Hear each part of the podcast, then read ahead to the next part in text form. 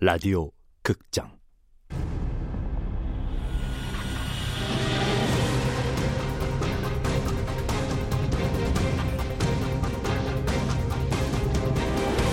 스프린터 언더월드.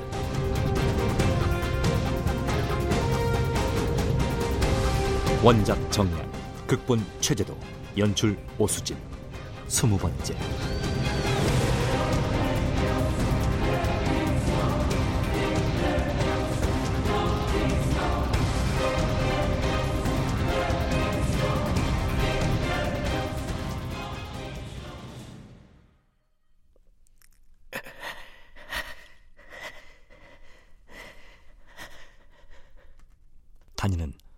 악착같이 로프를 잡은 두 손을 놓치지 않고 다리를 꼬아 로프에 대롱대롱 매달린다. 아래는 낭떠러지. 빨리 암벽의 양발을 딛고 안전하게 지지해야 한다. 아, 것 같아. 손에서 땀이 나고 팔에도 점점 힘이 빠져 로프를 제대로 잡을 수가 없다.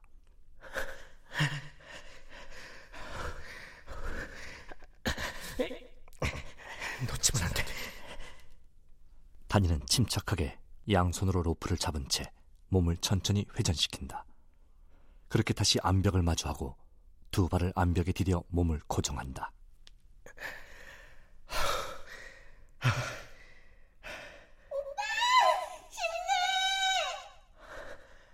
오래 매달렸다가 팔에 힘이 빠져 안 되겠어.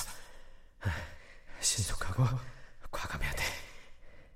승부사 기질을 발휘해 다시 한번 과감하게 레페를 강행한다. 몸이 허공에 뜨면서 큰 낙차로 떨어진다.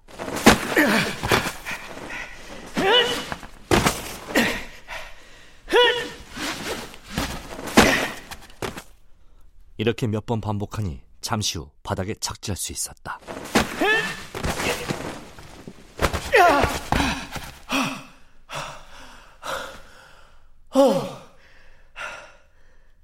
몸에 감은 로프를 풀고는 위를 향해 소리친다. 성공했어! 가자! 잘했어!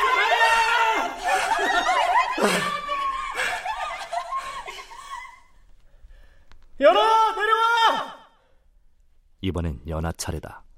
단이나 지태처럼 운동선수는 아니지만 연하도 제법 유연하고 민첩하다. 운동신경도 좋은 편이다. 속으론 긴장해도 겉으론 항상 침착함을 유지하고 신중하게 행동한다. 지치지만 않는다면 끝까지 아무 문제 없이 내려올 것이다.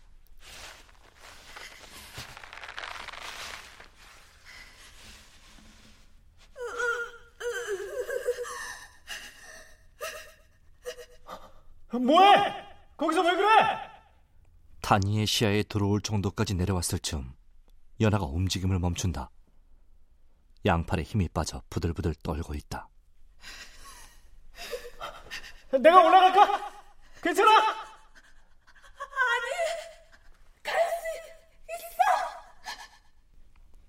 연하는 몇 번 더 도움 닫기를 하면서 끝까지 내려온다. 하지만 다리가 풀리는 바람에 다 내려왔을 땐 단이가 몸을 받아줘야 했다.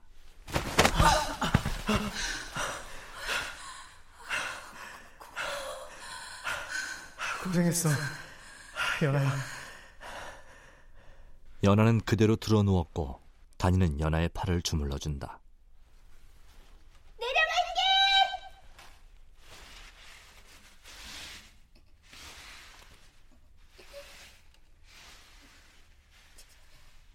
이번엔 환희. 몸이 가벼워서 그런지 오히려 사뿐사뿐 잘 내려온다. 그러다 그만 중간에 몸이 빙글 돌아 구명 로프에 대롱대롱 매달리는 꼴이 된다. 로프 끌어올려줄까? 힘들면 절대 무리하지 마! 다행히 환희도 무사히 내려온다. 다만 끝에 와선 몸에 묶인 구명 로프를 풀 힘이 없어 단이가 이동용 로프를 잡고 올라가 풀어줘야 했다. 잘했어, 환야. 사랑스러운 막내. 이제 지태만 남았다. 지태는 신체 조건이 좋으니까 겸손하게 행동하지만 않으면 무사히 내려올 거야.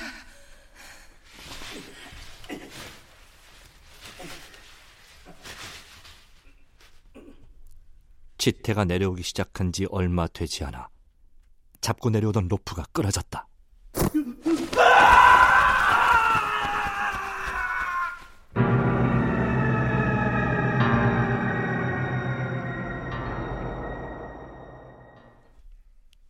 지태는 빠른 속도로 추락한다. 몸에 붙은 텐데. 너무 높은 데서 추락하면 낙하는 힘 때문에 로프가 끊어질 수도 있다. 다니는 지태를 받아내기라도 하려는 듯 뭐라도 하려는 듯 재빨리 암벽 평면에 다가선다. 지태는 추락하면서 자신의 몸에 묶은 구명 로프를 양손으로 잡는다. 하지만 추락을 멈출 순 없다. 로프를 양손으로 잡은 그 상태로 추락이 계속된다. 구명 로프를 잡은 채 쓸려 내려오는 손. 타들어가는 듯한 고통에 지태가 비명을 지른다. 손과 로프의 마찰이 브레이크 역할을 하면서 추락하는 속도를 조금 줄여주기는 하지만 여전히 위협적인 속도다. 저대로 바닥에 떨어지기라도 한다면 단이 머리 위로 지태가 빠른 속도로 가까워지고 있다. 둘 다 다칠 수도 있다. 지태가 힘겹게 두 다리를 뻗어 암벽을 찬다. 수직으로 낙하하던 구명 로프가 시계추처럼 크게 움직이면서 추락하던 속도가 확 줄어든다. 그런데 이번엔 암벽을 차오르며 암벽에서 멀어졌던 지태의 몸이 빠른 속도로 암벽에 가까워진다.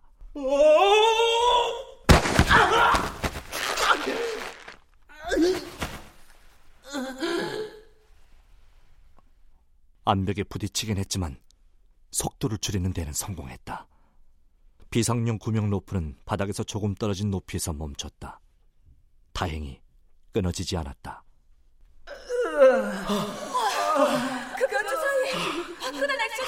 보고만 안전 로프 안 맸으면 어쩔 뻔했어. 야, 정말 하늘이 살렸다. 다니가 암벽을 타고 올라가 로프를 끊어준다. 지태가 바닥에 풀썩 쓰러진다. 지태, 괜찮아?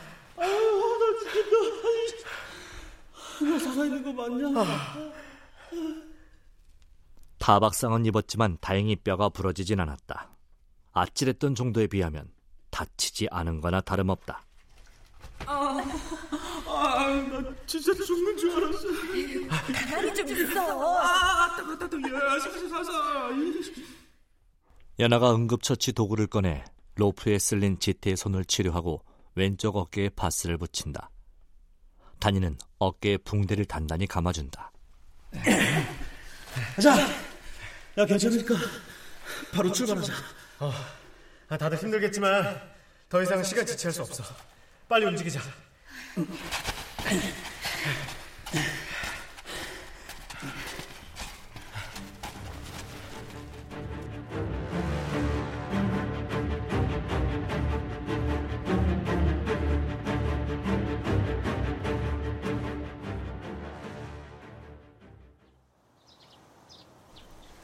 어, 그래, 그래, 우리 공주. 공부는 열심히 하고 있지? 아빠 어디야? 어디긴 어디야, 사무실이지. 아, 거긴 안전해? 안전? 아, 그럼 안전하지. 아빠가 마지막 보루야.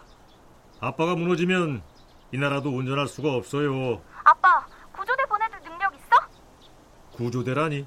내가 좋아하는 육상 선수가 있는데 지금 지하 터널에 갇혀 있대. 구조 요청해봐도 소용없고 지금 진짜 위험한가 봐. 육상 선수 누구? 강단이. 그 몇 달 전에 도핑 스캔들 일으킨 놈? 응. 뭐 그런 놈을 아다 구조대 보내줄 수 있냐고. 아빠가 직접 가서 구해주면 안 될까? 아 장난하지 말고 어허, 장난 아닌데. 정말 직접 가서 구해줄 수 있어? 근데 괜찮을까? 정윤이 너 걱정 안 돼? 뭐가? 아빠가 그렇게 위험한데 뛰어드는데 그러다 아빠 죽으면 어떡해? 아빠가 마지막 구루라며. 설마 이 나라가 아빠 죽게 내버려 두겠어? 어, 어? 아 그러니까 제발 강단이 좀 구해줘. 나 강단이 선생 팬이라고. 어, 그, 그, 그- 그래? 아, 지금 다른 사람들은 오만 정보를 다 전하면서 단이 응원하고 있어. 아빠가 단이 구해주면 단박에 우리 영웅이 될 수 있다고. 어, 哦。哦。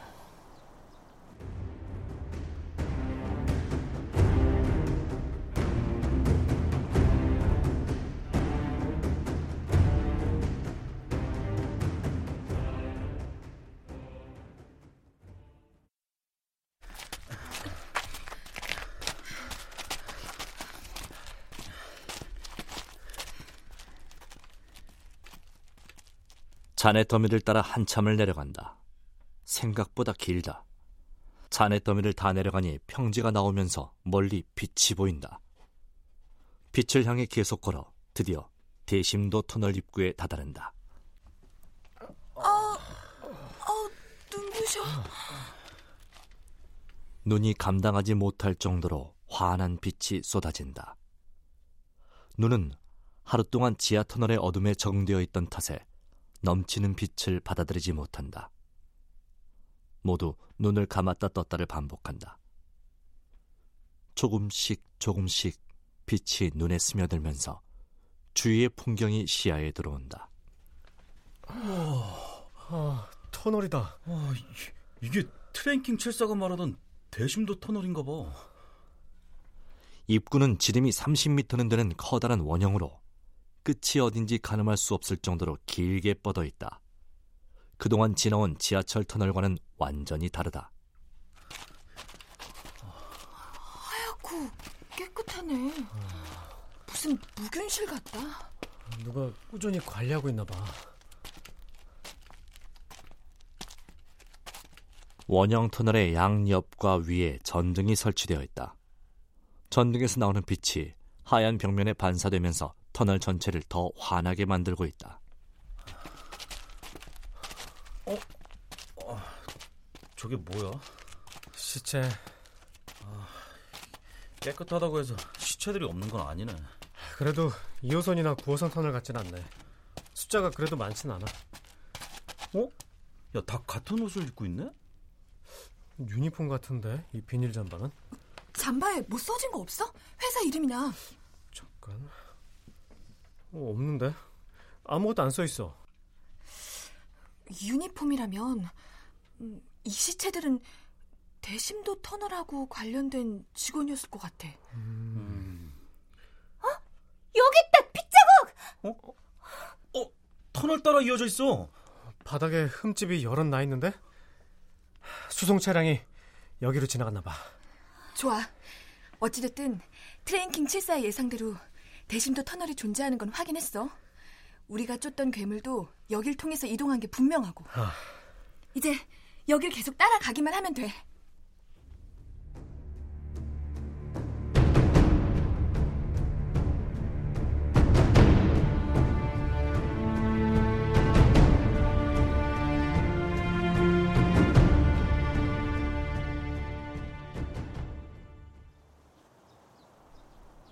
현국은 쪽지 내용을 다시 확인한다.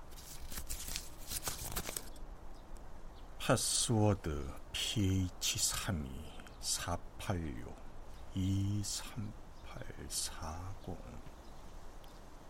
국정원장이 통화를 마치고 돌아오지는 않는지 주위를 둘러본다. maze 3715 21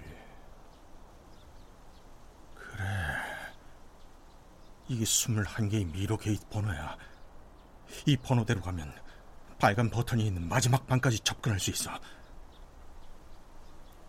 현국은 장 박사의 의도를 떠올리며 새삼 막중한 책임감을 느낀다. 이 기회를 놓쳐서는 안 돼. 반드시 성공해야 돼. 하지만 자신의 상태를 떠올리니 난감하다. 내가 거기까지 갈 수 있을까? 이 다리로 현국은 자신의 왼쪽 다리를 대신해주고 있는 목발을 바라본다. 이런 상태로 노아로 내려가는 건 자살 행위나 다를 바 없다. 누구 나 대신 눌러줄 사람 없을까? 노아에 투입될 군인이나 용병 중에 혹시 자기 목숨 바쳐가면서까지 빨간 버튼 눌러줄 만한 사람은 없겠지? 아무리 생각해봐도 적임자가 떠오르지 않는다. 오히려 이런 얘기를 잘못 꺼냈다간 현국의 목숨이 위험할 수도 있다. 이곳은 대통령의 작전을 수포로 돌리려는 자를 가만히 내버려 둘 만큼 너그러운 곳이 아니다. 자칫하면 빨간 버튼이고 뭐고 현국부터 사라질 수도 있다. 역시 내가 직접 들어가야 하나? 직접 노아에 내려가 빨간 버튼을 누르는 상상을 해본다. 그 순간 자신도 죽게 된다고 생각하자 두려움이 밀려온다. 홀로 남겨질 아버지는 또 어떡하고? 그나마 긍정적인 상상이라면 미래의 현국의 공적을 인정해 영웅으로 기억해주지 않을까 하는 기대감이다. 인류를 위협한 괴물 신야와 함께 사라진 영웅으로.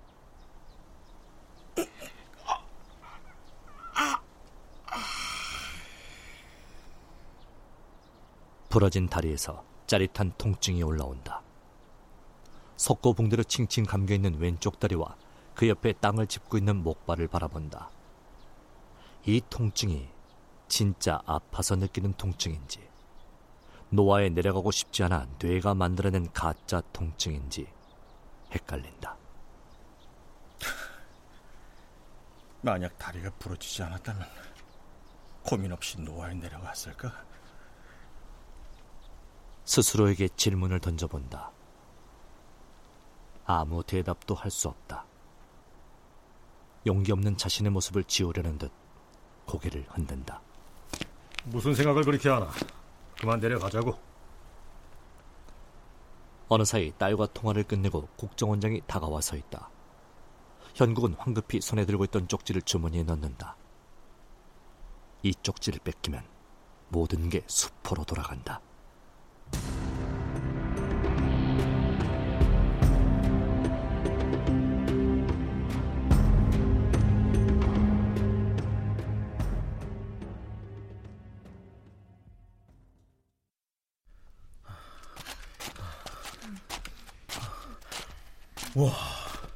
여긴 뭐 하는 데일까? 어떻게 이렇게 깨끗하지? 터널이니까 뭐든 지나다니라고 만들었겠지. 뭐 기차든 자동차든. 어, 그럼 그 수도권 광역 급행철도라는 거, 야 진짜로 만들고 있었던 거 아닐까? 트랭킹 출사는 그 공사장이 가짜 같다고 했지만 알고 보니 진짜였던 거지. 뭐 그럴 가능성도 있지. 트랭킹 74는 모든 걸 의심했지만 현실은 그렇게 드라마틱하지 않을 수도 있어. 보이는 그대로가 현실일 수도 있다는 얘기지.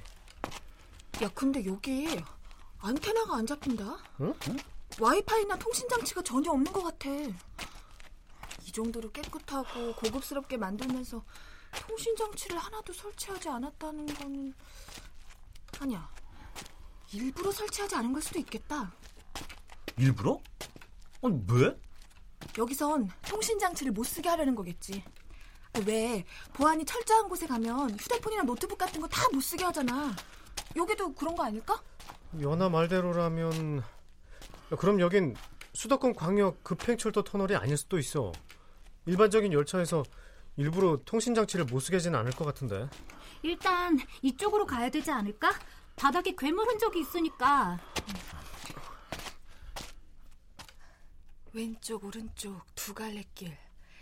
괴물의 핏자국이 이어진 곳은 오른쪽, 즉 강북 방향. 강북에는 남산이 있지. 트레인킹 74가 말한 대로 남산 지하로 이어지는 걸까? 가보자. 핏자국 따라.